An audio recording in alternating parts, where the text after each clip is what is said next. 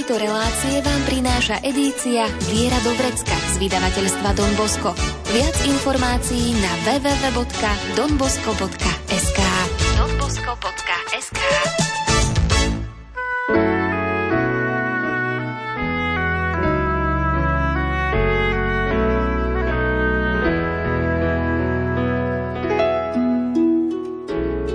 Viera do vrecka.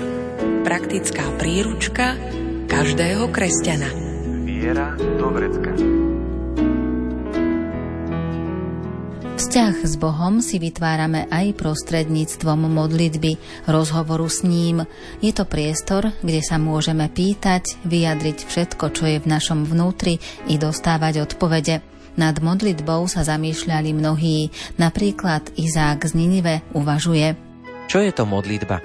Keď túžiš poznať, kto si, či je tvoja duša na ceste, alebo mimo nej, alebo keď túžiš poznať svoju stálosť, alebo svoju skromnosť, skúmaj svoju dušu v modlitbe. Tá je totiž zrkadlom duše a posudzovateľom jej chýb a krásy. Tam sa odhaľujú falošnosti a krásy myšlienok.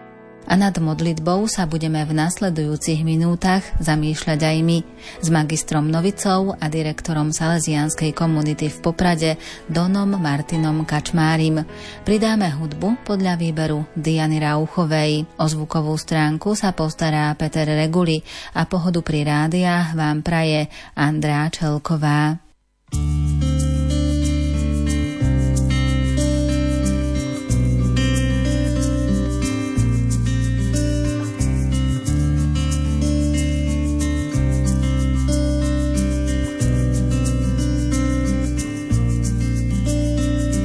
Zabudol som, čomu veriť, nezabudol, prestal som. Možno Bohu všetko zveriť, jak dlho ísť za hlasom. Zanechal som všetky túžby, nezanechal, odhodil. Kto je hoden tvojej služby? Kto sa pre ňu narodil? Kým prišiel Ján, spala moja viera, aby obyčajný spúšte hlas. Pripomenul, že tá nezomiera, iba vyčkáva na správny čas. Opustil som srdca hlasy, neopusil, zahlušil. Kde Boh mlčí, nie je to spásy, tak som ho viac nerušil. Zanechal som všetky túžby, nezanechal, odhodil. Kto je hoden tvojej služby? Kto sa pre ňu narodil? Kým prišiel Ján, spala moja viera, aby obyčajný spúšte hlas. Pripomenul, že tá nezomiera, iba vyčkáva na správny čas. Kým prišiel Ján, spala moja viera, aby obyčajný spúšte hlas. Pripomenul, že tá nezomiera, iba vyčkáva na správny čas. V predchádzajúcej časti podľa brožúrky Keď Boh hľadá človeka z edície Viera do vrecka sme v závere hovorili o odporúčaniach alebo o modlitbe, ktorú nám dávajú do pozornosti cirkevní otcovia. A dnes budeme pokračovať v téme, ale dotkneme sa viac takých myšlienok alebo odporúčaní, ktoré môžeme nájsť u mystikov. Podľa čoho alebo akým spôsobom nazývajú modlitbu mystici? Ja som konkrétne v tejto brožúrke vyťahol dvoch, Jána z Kríža a potom Editu Steinovú. Aj kvôli tomu, že to neboli nejakí ľudia, ktorí by boli odtrhnutí od reality, ale tá ich mystika bola práve v tom, že spájali život a Boha ako keby do jedného celku. Život s celou tou svojou realitou, ktorú proste stretávali dennodenne. A tá mystika je práve v tom posvetiť udalosti a osoby, ktoré nám vôjdu do cesty. Čím sa stala modlitba pre svätého Jána od Kríža? Práve Ján od Kríža hovorí ten citát, že či už človek je alebo pije, čokoľvek robí, to sa môže stať modlitbou, keď sa na to vnútorne takto sústreďuje. A v tom bol on práve významný, že učil človeka brať život ako jednotu s Bohom v tom, čo prišlo. Je v tom aj veľká sloboda, ale samozrejme aj veľké umenie. Čiže podľa neho ani tak nie je dôležité množstvo modlitby a množstvo skutkov, ale to, ako poznáme samých seba a ako dokážeme premeniť tie pobožnosti a tie skutky na ten vzťah s Bohom a so sebou samým. Áno, a takisto aj s ľuďmi, pretože on hovorí takú veľmi peknú vec, že keď človek sa ako keby zaľúbi do toho Boha a čím viac miluje Boha, tak tým viac sa chce o to deliť s druhými. Že to nie je niečo také veľmi individualistické, ale práve, že to je niečo také, o čo sa chceme deliť. Veď my sa aj modlíme, že Otče náš, nie Otče môj. Čiže máme rovnakého Otca a máme ho my. Tak práve toto je aj asi také ovocie toho mysticizmu, že to nie je niekto, kto je uzavretý sám v nejakej komórke, ale delí sa o Boží život s druhými. Autentická modlitba neuzatvára človeka do seba. Naopak, láska k blížnemu, túžba výjsť zo seba smerom k blížnemu nemôže závisieť od ničoho iného.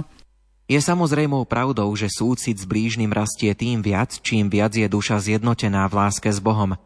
Čím viac totiž miluje, tým viac túži, aby toho istého Boha všetci milovali a cítili.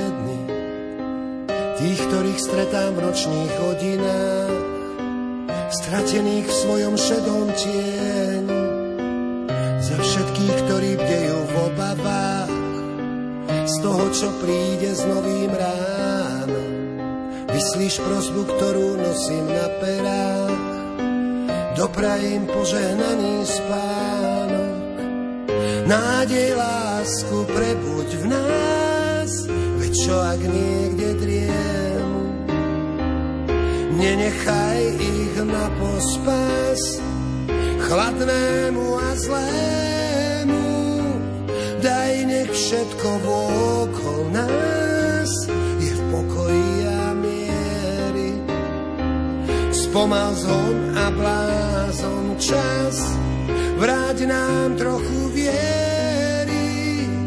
Kam sa podiel z ulic detský smiech, ruka priateľa, čo dáva. Prečo má skromnosť meno neúspech a úspech peniaze moc sláva? Nauč nás čeliť hádkam nezhodám, ako s odsťou k zemi padnúť, ako ostať verný pevným zásadám, strateným ukáž cestu správnu. Priazeň blížnym prebuď v nás, veď čo ak niekde drieme, nenechaj ju hľadať tam, kde vôbec nie. Daj, nech všetko okolo nás je v pokoji a miery. Vyžen závis, hnev i zášť, vráť nám trochu viery. Za tieto skromné prosby, Pane náš, s pokorou prosím, verím, dúfam. S ďakou, že zhovievavo načúvaš, a odpusť mi, ak si príliš trúfam.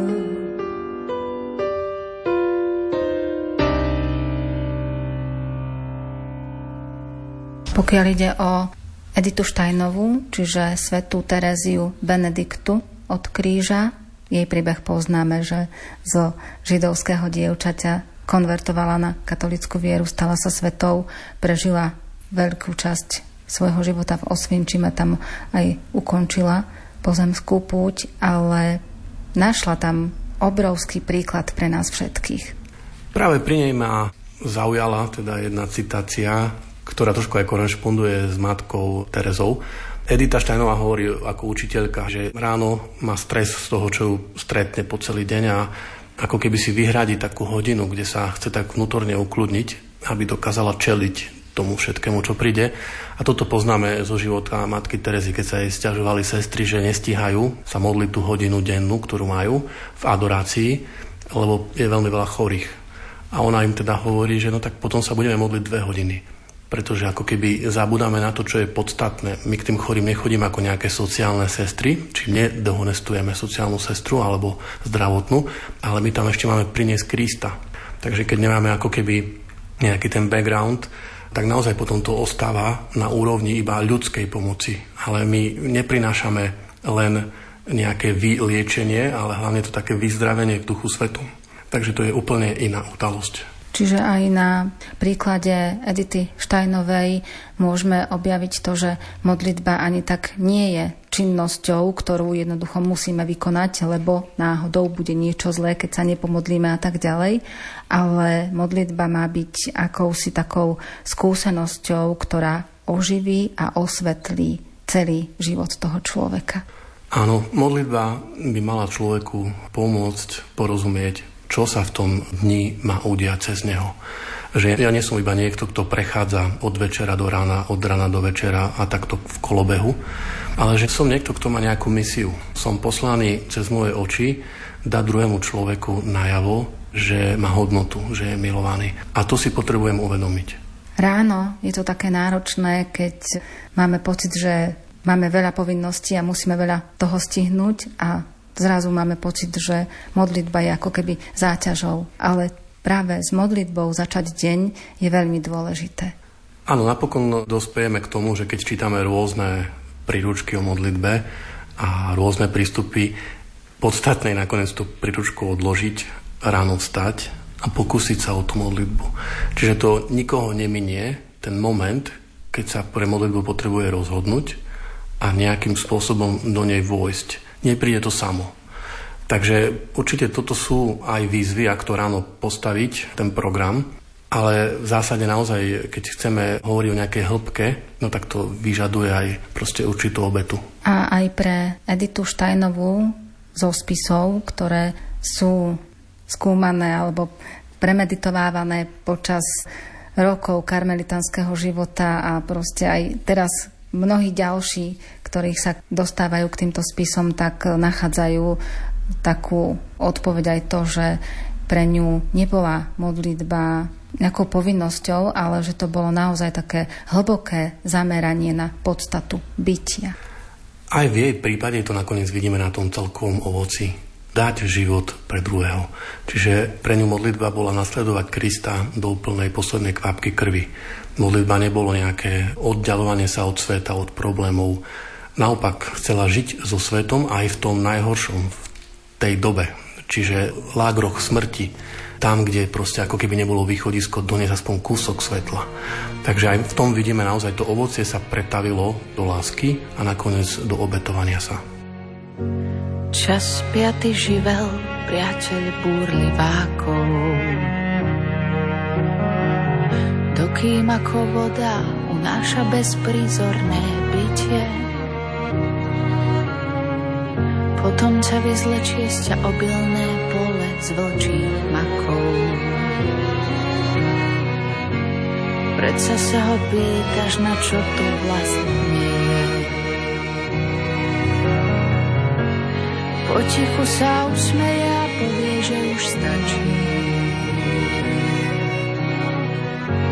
Že bolo dosť váhania a aj šancí, aby si obrúsil svoje hrany.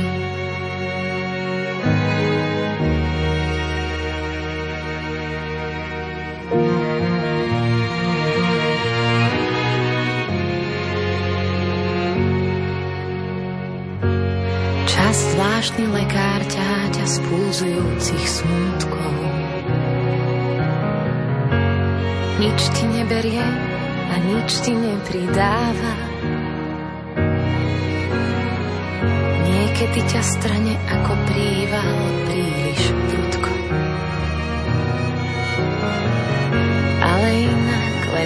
trpezlivo očakáva. Potichu sa usmeje a povie, že už stačí.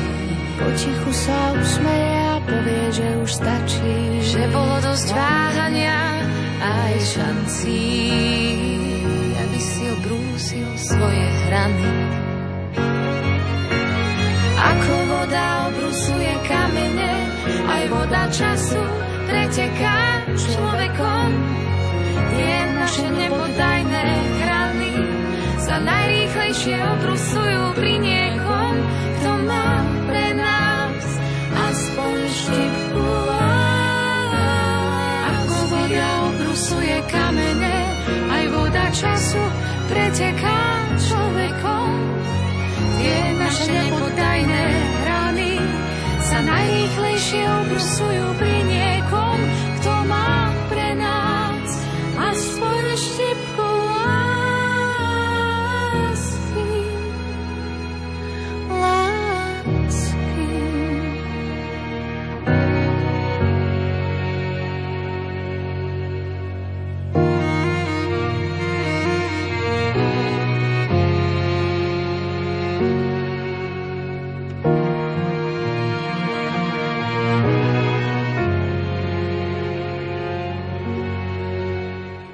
Sú také situácie, ktoré píšete aj v brožúrke, že prežívajú ľudia ťažké situácie, modlia sa k Bohu a nedostávajú odpovede. Áno, pre mňa je v tomto taký ikonický Elie Wiesel, ktorý získal aj Nobelovú cenu za tú novelu Noc. A on píše taký veľmi pekný príbeh, keď sú teda Židia spolu v tom koncentráku a obviňujú Boha za to, že sa o nich nepostaral. Obvinujú ho a zrazu niekto z nich vyťahne hodinky, on sa tiež čuduje, že odkiaľ, a povie, že je čas na modlitbu. Takže ten Boh, ktorý bol obvinený, zrazu je vzývaný. A na druhej strane ja to vnímam ako veľmi peknú ambivalenciu, že to je proste dialog s Bohom aj v hádaní sa, aj v chválení, aj v prosení. Je to proste život, keď sa nejakým spôsobom pýtame, ako je toto možné, keď si nado mnou. A to je vlastne to, čo sa stane Ježišovi v tej Getsemanskej záhrade a potom na kríži, keď tam položí tú otázku, že Bože môj, prečo si ma opustil? Náš preklad je veľmi taký, by som povedal, bojovný, že prečo je aj také, ako keby keď niekto rezignuje. Možno ten židovský preklad, ten hebrejský, tam má ten zmysel, že kvôli čomu? To by bolo možno lepšie preložiť takto. To znamená, že nerezignujem, ale pýtam sa na dôvod, alebo teda verím, že tam je nejaký dôvod, a chcel by som ho objaviť, ale momentálne ma presahuje. Ale keďže ja verím Bohu ako Otcovi, takže viem, aj keď žiada odo mňa túto obetu, že to bude nakoniec vec lásky. A keď by sme mali hovoriť o duchovnom živote, tak máme takú tendenciu to oddeľovať od toho telesného života alebo tej telesnej schránky, ale pritom je to jeden celok. Áno, lebo keď my hovoríme, že duchovný život, tak samozrejme to prvé, čo nás napadne, vyťahnuť ako keby tú dušu z tela, a to je ten Otče náš alebo Zdravás Mária. Ale duchovný život, to je vlastne život s Duchom Svätým. Ten Duch Svätý, ktorý je v nás, ovplyvňuje aj telo, aj myseľ, aj srdce, aj našu vôľu. Takže v tomto zmysle nedá sa to tak odtrhnúť, že teraz sa ja modlím a potom idem akože jesť. Nie, vlastne tá Eucharistia, ktorú slávime spoločne, pokračuje tou Eucharistiou pri rodinnom stole alebo s kýmkoľvek, s kým sa stretneme. Takže bude to jeden celok, alebo je to potom nejaká schizofrenia. Ak sa ocitávame v takých vzťahoch s ľuďmi, ktorí nám nie sú sympatickí a máme s nimi vytvárať jeden celok, jeden súzvuk? Áno, tak vidíme aj v prípade Ježiša aj mnohých svätých, že toto nie je niečo špecifické pre našu dobu alebo pre nás. Stále tu boli a budú ľudia, ktorí, povedzme, budú proti nám aj brojiť, bojovať, otáčať perspektívy inak, ako sme to povedali my. No a teraz samozrejme, že človek má niekoľko možností, môže sa im vyhybať, môže ich odsudzovať, posudzovať, môže ich nechať zavrieť, alebo to môže vnímať ako istým spôsobom výzvu. Ale tak vidíme, že aj samotný Kristus mlčal v istej situácii pred Pilatom, lebo ako keby videl, že tu nepomôže konverzácia. Tu pomôže možno to svedectvo neskôr, ktoré on teda môže pochopiť. Takže aj preto dať odpoveď hneď, že čo sa dá urobiť s človekom, ktorý je pre mňa nepriateľ, nevieme, Ale sú tam tieto možnosti. Vyčkávať, komunikovať s ním na istej úrovni, modliť sa za neho, možno aj postiť. Určite najposlednejšia možnosť je tá, že proste nechať ho tak, však to je jeho voľba. Nech zahynie v tom, v čom sa rozhodol žiť. To by nebolo Kristové, pretože on nejakým spôsobom stále hľadal tú možnosť. A v podstate aj v našej spiritualite Don Bosco je ten, ktorý hovorí, že v každom človeku, aj v tom najhoršom, sa nachádza nejaká struna lásky a vychovateľ by mal prísť tú strunu objaviť a brknúť po nej.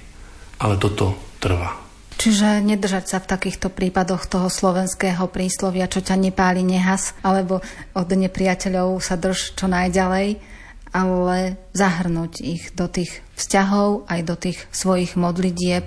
A máme však množstvo príkladov, keď sa z úhlavných nepriateľov stali veľkí priatelia. Tak ako hovorí svätý Pavol, že už nie je Žida ani Gréka, že sme všetci v Kristovi, jedno jeho telo, tak nedá sa povedať, že teraz ako ja nepotrebujem ruku, lebo však ja mám ešte druhú. My asi by sme mali nosiť takú zodpovednosť aj za toho druhého človeka. Preto aj svätý otec František tak samozrejme polemizuje, že rád si predstavujem, že peklo je prázdne. Čím chce naznačiť, že asi sa nemôžeme s tým uspokojiť, že však ten človek zle žije, tak pôjde do pekla. Ako keby urobiť všetko preto, aby ten človek stretol niekoho, kto ho má rád. Svätý otec František tiež hovorí: potrebujeme úctivé a vzájomné počúvanie, nezaťažené ideológiou a vopred určenou agendou. Cieľom nie je dosiahnuť dohodu súťažou medzi protichodnými postojmi, ale putovať spolu a hľadať Božiu vôľu. Najdôležitejšie zo všetkého je synodálny duch. Stretnúť jeden druhého s dôverou, veriť v našu spoločnú jednotu a prijať nové dielo, ktoré nám duch chce zjaviť. Atrapistický mních dom Samuel Lauras píše: skutočný rozhovor sa začína až vtedy, keď sme schopní vidieť krásu v tvári našich bratov a sestier. Pochopenie toho, čo chce druhý človek povedať, si vyžaduje veľa času a ešte viac času si vyžaduje, aby sme mu sami vysvetlili, čo tým chceme povedať.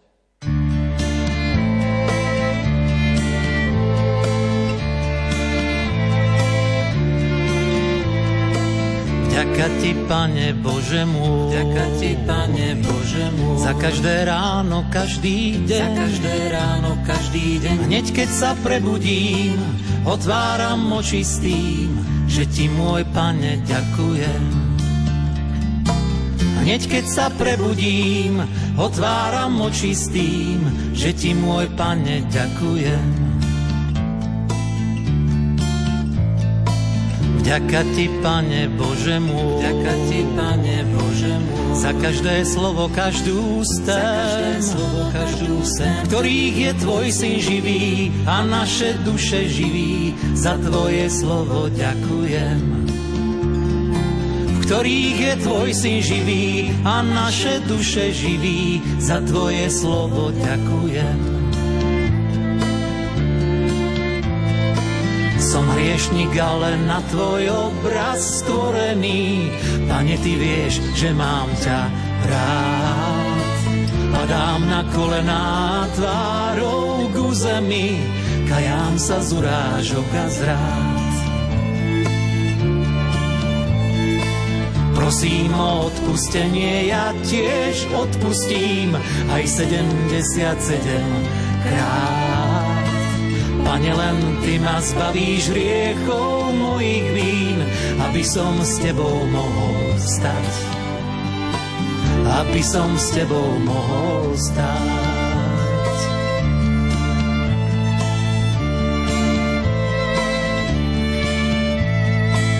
Vďaka ti, Pane Bože môj, vďaka ti, Pane Bože môj, za víno a chlieb, ktorý jem, čo v telo krv sa zmení, je spásou v utrpení, za tvoju obeť ďakujem. Čo v telo krv sa zmení, je spásou v utrpení, za tvoju obeť ďakujem. Vďaka ti, Pane Bože môj, vďaka ti, Pane Bože môj, za milosť, ktorú prijať smiem, za kňažské požehnanie, z ktorého večnosť vanie, za všetko tebe ďakujem. za kňažské požehnanie, z ktorého večnosť vanie, za všetko tebe ďakujem. Som hriešnik, ale na tvoj obraz stvorený, Pane, ty vieš, že mám ťa rád. Padám na kolená tvárou ku zemi, kajám sa z urážok a zrád. Prosím o odpustenie, ja tiež odpustím aj 77 krát. Pane, len ty ma zbavíš hriechov mojich vín, aby som s tebou mohol stať. Aby som s tebou mohol stať.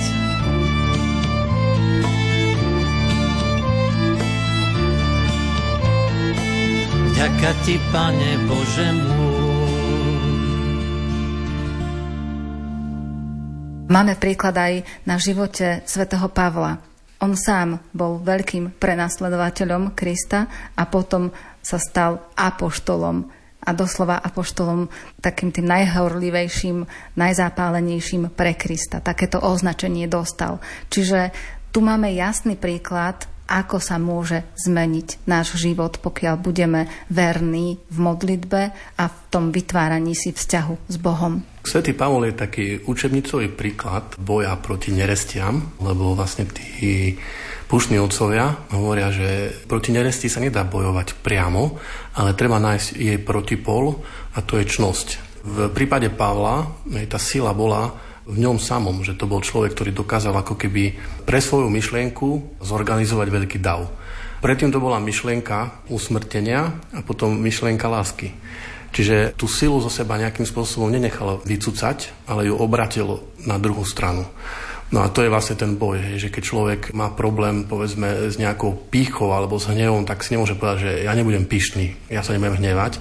Ako keby tú energiu vložiť do nejakého angažovania sa pre niečo dobré, vtiahnuť do toho ľudí a vidieť, že to je nejaká naša spoločná myšlienka, pre ktorú pracujeme a vrcholom nech je dobro niekoho, nie moje iba pre mňa. Takisto, keď nadviažeme aj na udalosti, ktoré si pripomíname počas veľkonočných sviatkov, tak môžeme spraviť takú paralelu na náš život, že zažívame tie ťažkosti, utrpenia, kríže a potom prichádza to zmŕtvychvstanie a vzkriesenie. Ako keby sa to stalo aj priamo v nás, ale nie je to až také jednoduché, ako by sme si možno predstavovali. Mne sa páči tá myšlienka v teológii, že v Kristovom prípade to bolo ako keby lineárny model tých 3 dní, že sa to udialo po sebe a teraz vďaka tomu, že prešiel Veľkým piatkom, tichom Bielej soboty, prišlo to vzkriesenie Veľkonočná nedeľa, čiže to je proste ten 8. deň, o ktorom sa hovorí, že nemá ani západ slnka, ani tmy, tam je proste večné svetlo. Ale v jeho prípade sa to ako keby ukončilo a je to otvorené. V našom prípade to tak asi nefunguje v živote, že sa to stane raz, že raz prežijeme to 3 dne. Že to paschálne tajomstvo, alebo ten prechod nás čaká v každom roku nášho života, ako keby zomrieť pre svoje ego v tom Veľkom piatku, uniesť to v tichu Bielej soboty, a potom prichádza zmŕtvychvstanie a to je práve to, že v tom ako keby nepriateľovi, o ktorom sme hovorili, spoznám priateľa. A on tiež vo mne spozná niekoho, kto s ním chce kráčať. Takže asi najkrajšie je to paschálne tajomstvo je práve vtedy, keď toto objavíme jeden v druhom, že sme pre seba. Čiže aj podľa toho, ako nás nabáda svätý otec František, že stále hľadať tú Božiu vôľu. Áno, to rozlišovanie, o ktorom on hovorí, je teraz akože v móde, každý používa slovo rozlišovanie, ale vlastne k rozlišovaniu patrí aj tá denná meditácia, aj ten examen. Lebo inak to nie je možné. To je ako keby tá niť, ktorá sa ťahá od rána k večeru.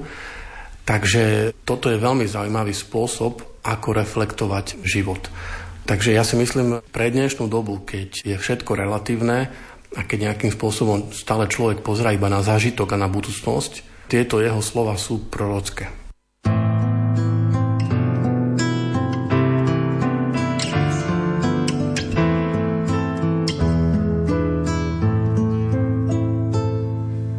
Chrážem Bože svetlo žiarivé, nech temno nerozdáva práva ma. hudby mysle márnivej. Hľadáme nový vietor, nádej, čas. Chýba radosť nám do každých dní, dar kráľov, príbeh múdrych kníh, kde viera neumiera, môže rásť, ku sláve nám ju chráň. Nech temno viac nemôže mať.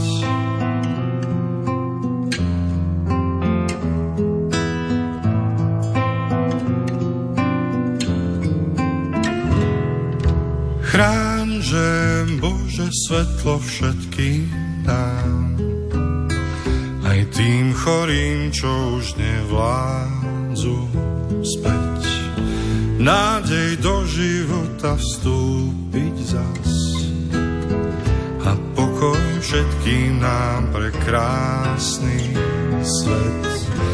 Vdýchni radosť nám do každých dní, dar kráľov, príbeh múdrych kníh, kde viera neumiera, môže rásť, ku sláve nám ju chráň.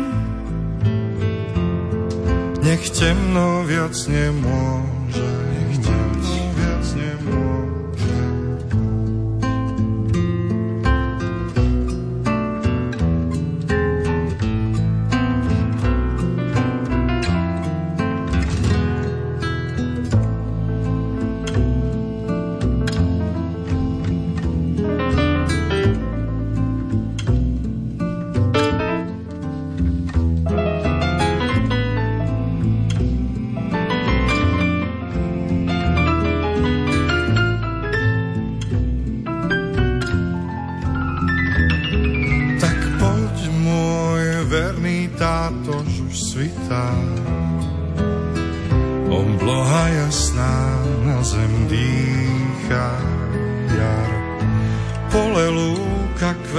Prekrytá, tam zaznie moja vrúcna modlitba. Vdýchni radosť nám do každých dní, dar kráľov, príbeh múdrych kníh, kde viera neumiera, môže rásť, ku sláve nám ju chráň. Nech temno viac nemôže mať.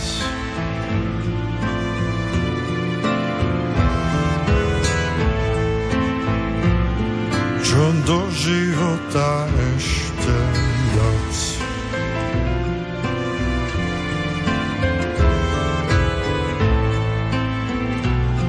Kým ľudia zmúdrejú raz znáť.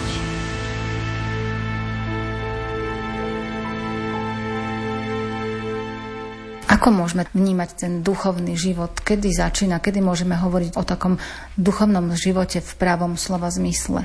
Možno vtedy, keď si človek uvedomí, že naozaj v sebe nesiem Ducha Svätého. Že mám okolo seba proste spoločenstvo v tej cirkvi, ktorá mi chce toho Ducha Svätého pomôcť ešte viac objaviť a tie jeho účinky, ktoré sú možno trošku skryté vo mne, ako keby ešte viacej zhmotniť práve v tých vzťahoch. Takže ten duchovný život sa objavuje stále v spoločenstve a pre spoločenstvo. Nie je to niečo, čo je individuálne, keď človek je iba sám so sebou.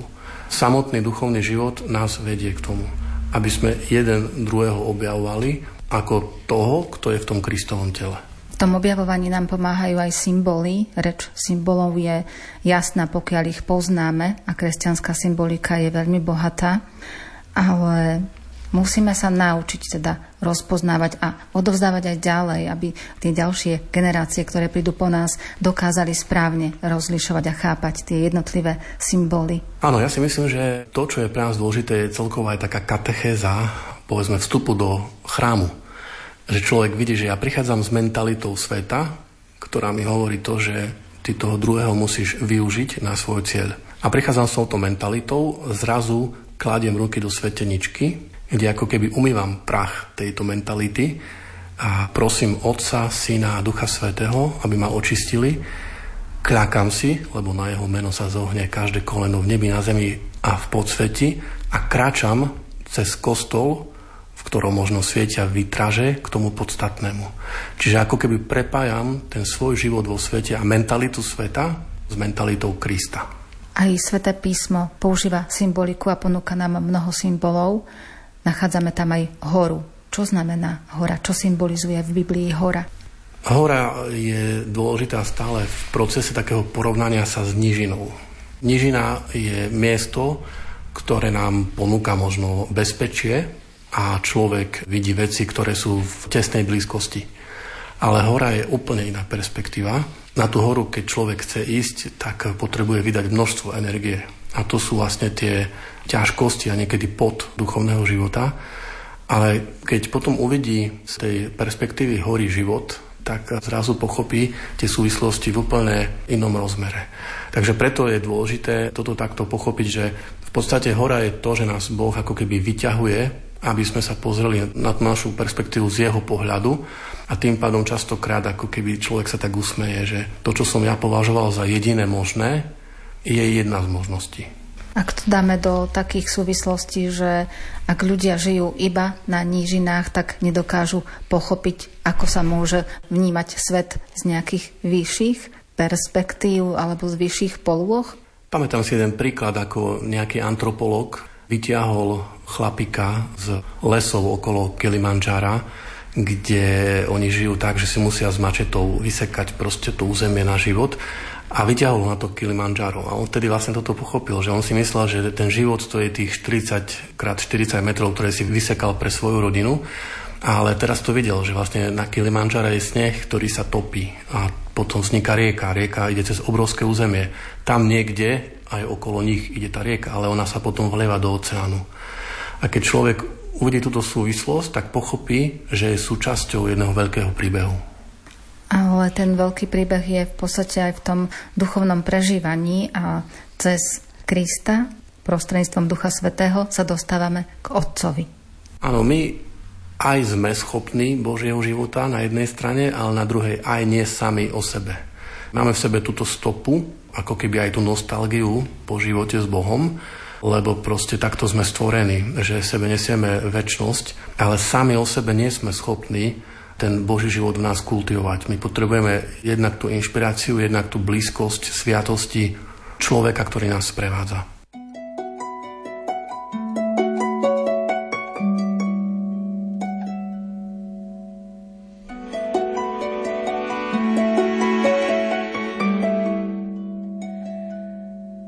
On vie, ako sme stvorení, pamätá, že sme prach.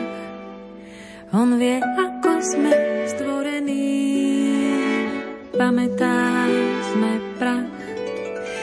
Človek, ktorého dni sú ako tráva, kvitne ako polný kvet. Sotva ho vieta, oba nie, už ho nie. Sotva ho vieta, oba nie, už ho nie. Len prázdne miesto po ňom ostáva. Len prázdne miesto po ňom ostáva. Ale nad všetkým vládne jeho kráľovská moc. Nad všetkým vládne jeho kráľovská.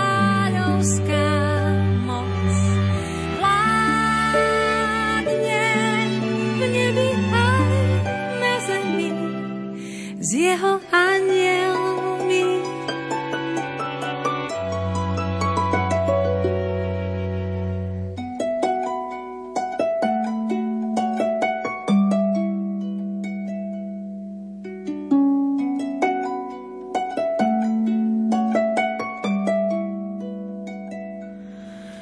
Ako vysoko je nebo nad zemou, taká je jeho milosť.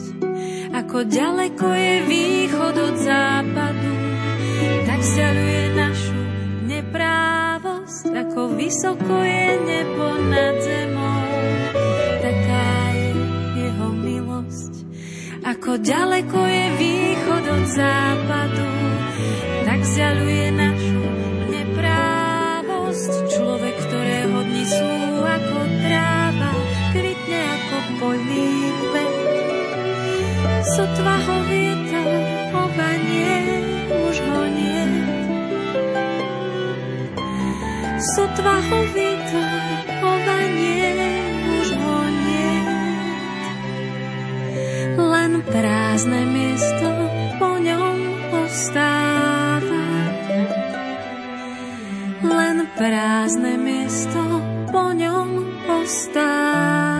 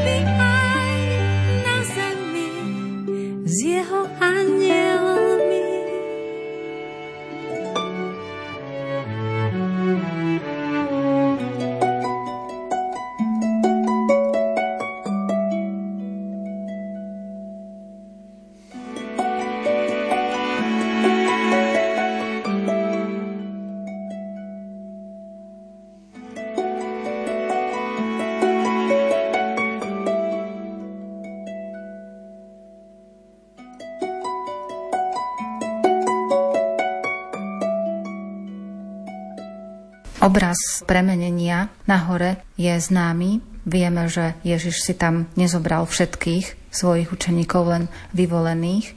Ale týmto obrazom nám ukazuje, akým spôsobom môžeme byť zavolaní aj my.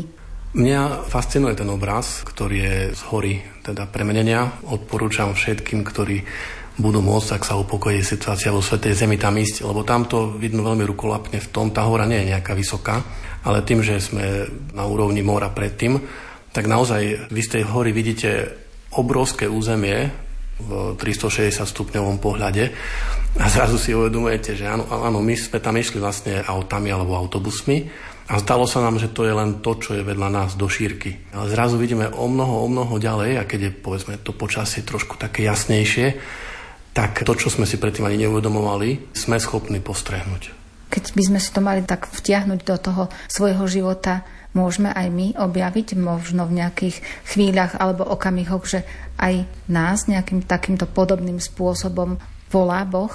Pre nás tá hora premenenia nemusí byť vec určitej lokalizácie, že teda musíme vystúpiť na nejaký štít. Ale tá hora premenenia paradoxne sa môže stať aj na nížine. A to je to, že človek robí možno veci tak, ako bol zvyknutý stále a zrazu sa niečo udeje. To je prakticky aj príbeh mnohých konvertitov. Paul Claudel, ktorý možno denne prechádzal okolo chrámu v Paríži, ale zrazu niečo mu hovorí, poď dovnútra. A zrazu pocíti niečo, čo predtým si vôbec neuvedomoval, a mu to otočí perspektívu. Takže vidíme, to sú bežné ľudské udalosti, ktoré sa opakujú. A keď je človek vnímavý, pozorný a naozaj hľadá zmysel, tak Boh mu ten zmysel aj odkrie a sám mu príde v ústretí. Ale niekedy ako keby sme nechceli alebo nedokázali počúvať alebo vnímať, že Boh nám ukazuje určité momenty a my sme ako keby slepí. To je ten pocit ruchu a náhlivosti okolo nás. Čiže človek je takým spôsobom tak ako keby ovplyvnený, že nemá ako keby priestor uvažovať v širších súvislostiach. No a my vlastne kvôli tomu hovoríme o tom, že na modlitbu si potrebuješ nájsť jednak priestor, ale aj ticho. V opačnom prípade stále budeme otrokmi tohto hluku a mentality sveta. Niektorí kňazi odporúčajú aj takú modlitbu vlastnými slovami, ďalší uprednostňujú zaužívané formulácie, ale účinnosť je asi založená ani nie tak na jednotlivých slovách, ale na hĺbke srdca a celej osobnosti, ktorú vložíme do tej modlitby. Všetky tieto pomôcky sú len barličky. Či je to Ježišova modlitba, alebo ruženec, alebo čokoľvek. Tá pointa vlastne nie je ako, ale skôr, že byť s Bohom. Čiže my si môžeme vybrať čokoľvek, čo nám v tej danej chvíli pomôže, ale neostať pri tom. Aj samotná Ježišova modlitba cez tie čotky, ktoré mnísi teda preberajú a sa modlia Pane Ježišu Kriste, Synu Boží, zmiluj sa nad mnou hriešnikom, nemajú za cieľ proste povedať si to 100-krát. Niekedy si to môže človek povedať 10-15 krát a potom už prestane, lebo si uvedomuje, že je v tom vzťahu s Bohom a je tam. Iba tak. Dáme priestor aj slovám známeho teológa Karla Rahnera. Ach, Pane Bože, nečudujem sa, že moje modlitby padajú na zem a nedosiahnu ťa. Ani ja často nevenujem pozornosť tomu, čo hovorím. Moja modlitba je často záväzkom, úlohou, ktorú musím splniť, a som rád, keď ju mám za sebou. A namiesto toho, aby som bol pohltený tvojou prítomnosťou, som zaujatý svojou modlitbou, svojou úlohou.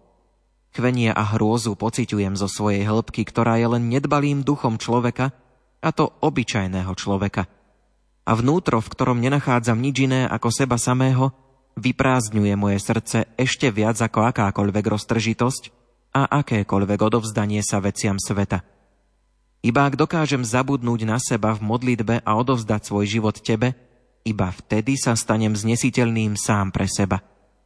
Ale ako sa mi to má podariť, keď sa mi nikdy neukážeš, keď zostaneš taký vzdialený? Prečo si taký tichý? A prečo chceš, aby som sa s tebou rozprával, keď sa zdá, že ma nepočúvaš? Alebo či to nie je znamenie, že ma nepočúvaš, keď mlčíš? Alebo pozorne počúvaš moje rozprávanie? Počúvaš po celý čas, kým ti nevyrozprávam všetko o sebe? Nevyrozprávam ti celý svoj život? Mlčíš tak, že ticho a pozorne počúvaš, kým neskončím, aby si mi povedal svoje slovo, slovo svojej večnosti, aby si ukončil temnotu a útlak dlhého monológu, ktorým bol môj život na tomto svete. Ale som to naozaj ja, kto sa modlí? Veď nie slová, myšlienky alebo úmysly by som sa mal modliť. Ale ja sám. Zmiluj sa, môj Bože. Ak utekám pred modlitbou, nechcem utiecť pred tebou, ale len pred sebou a svojou povrchnosťou. Ak by sme mali trošku tak zhrnúť to, čo odznelo, tak čo môže byť pre nás takým odkazom z toho, čo sme počuli? Ja som tú modlitbu Karla Rahnera uvedol preto, lebo jednak to bol ikonický teológ svojím spôsobom, ale aj vidno, že to je, nie je teológ, ktorý je akademický, ale že to je teológ predovšetkým, ktorý žije s Bohom, a v tej jeho modlitbe sa odzrkadluje celá tá nahota toho problému človeka, ktorý proste sa potrebuje prezentovať, ale potom v tom všetkom, keď si to prizná, si nakoniec uvedomí, že čo je podstatné. Stretnúť sa vlastne s Bohom tak, ako sme, a nejakým spôsobom sa neštilizovať. Takže vlastne k tomu by malo dospieť každé to naše stretnutie, že nie je podstatné, ako sme k tomu došli, čo máme na sebe a neviem, čo máme za sebou aj v živote, ale že sme tu a byť pozorní tu a teraz pred Bohom, ktorý mi možno niečo chce povedať.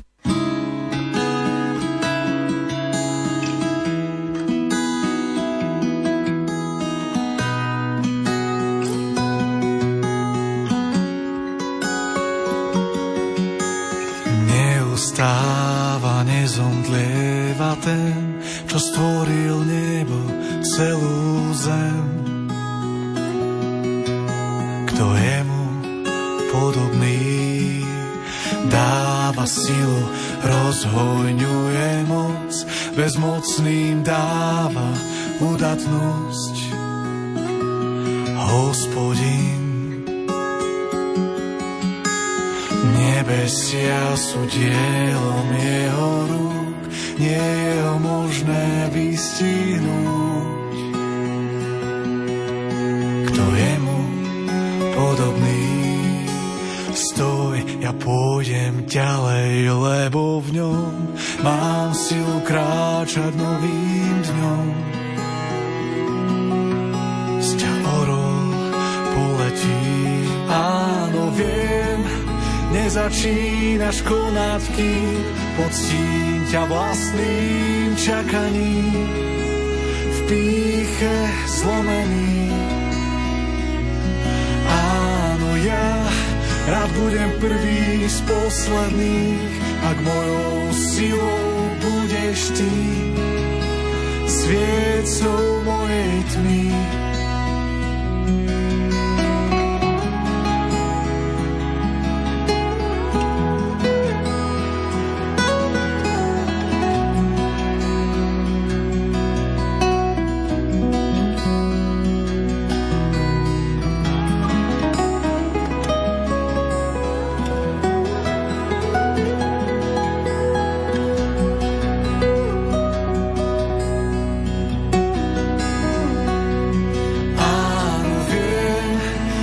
začínaš konať, kým poctím ťa vlastným čakaním, v pýche zlomený. Áno, ja budem prvý z posledných, ak mojou silou budeš ty, sviecou mojej tmy. Áno, viem, lež do nádob hlinený, svätý olej premení, pečať spasený. Nad modlitbou sme sa zamýšľali s magistrom Novicou a direktorom Salesiánskej komunity v Poprade, Donom Martinom Kačmárim. Spomínali sme aj horu, a to je dnešná súťažná otázka, ktorá hora to bola. Vaše odpovede čakáme v písomnej podobe. Môžete ich posielať na e-mail lumen@lumen.sk alebo na adresu Rádio Lumen, Kapitulská 2 97401 Banská Bystrica. Nezabudnite napísať aj svoje meno a adresu a tiež názov relácie Viera do vrecka. V jej ďalšom vydaní budeme hovoriť o salesiánskej modlitbe. Dnes sme pridali hudbu podľa výberu Diany Rauchovej. Citácie interpretoval Ondrej Rosík. O zvukovú stránku sa postaral Peter Reguli. A aj ďalšie vydanie relácie vás pozýva počúvať Andrea Čelková. Tému tejto relácie nájdete v edícii Viera do vrecka z vydavateľstva Don Bosco. Viac informácií na www.donbosco.sk.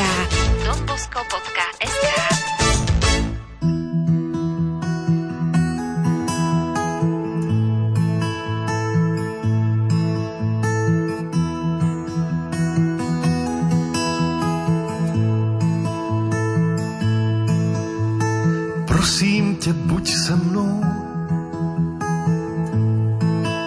jsem s tebou. Prosím tě, buď se mnou,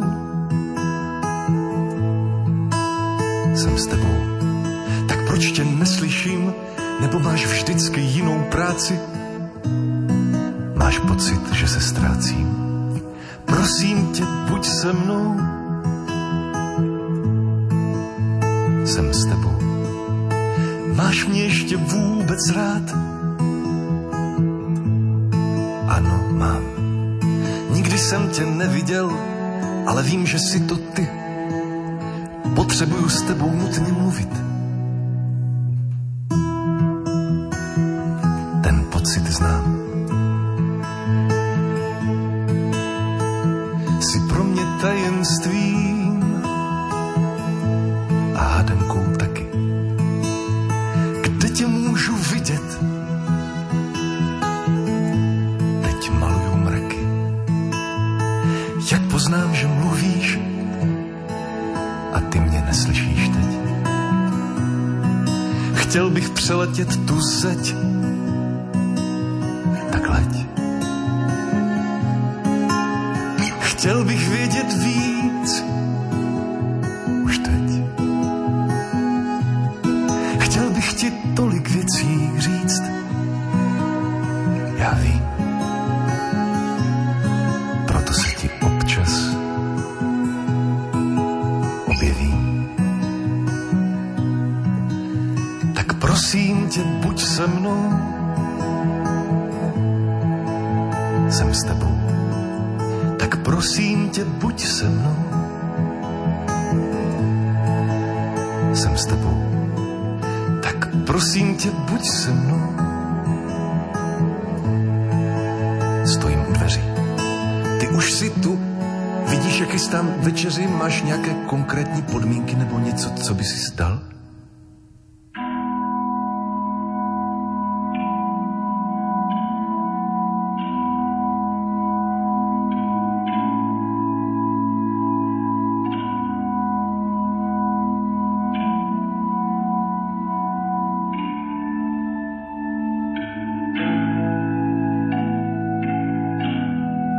Hledal jsem tě, pane, tam v daleké zemi, kde lidé ještě prý tě znají.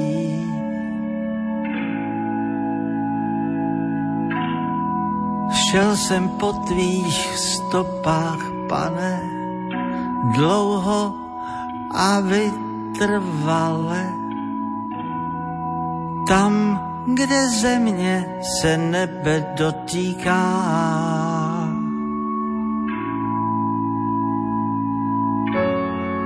Už jsem připravený, boty mám děravý,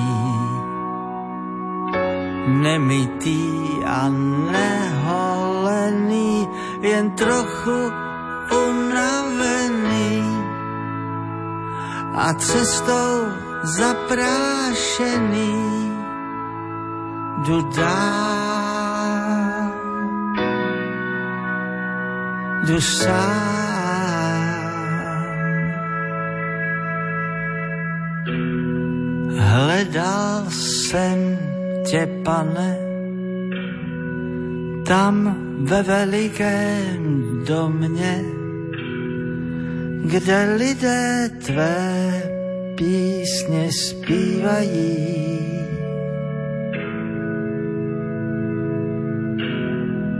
Čekal jsem tě, pane, tam, kde stromy nerostou, je poušť a země se nebe dotýká. Už jsem připravený, boty mám děravý, nemytý a neholený, jen trochu unavený a cestou zaprášený, jdu dál, jdu sám. Jen trochu unavený a cestou zaprášený, nemytý a neholený, jdu dál, jdu sám. Jen trochu unavený a cestou zaprášený, nemytý a neholený, jdu dál, sám.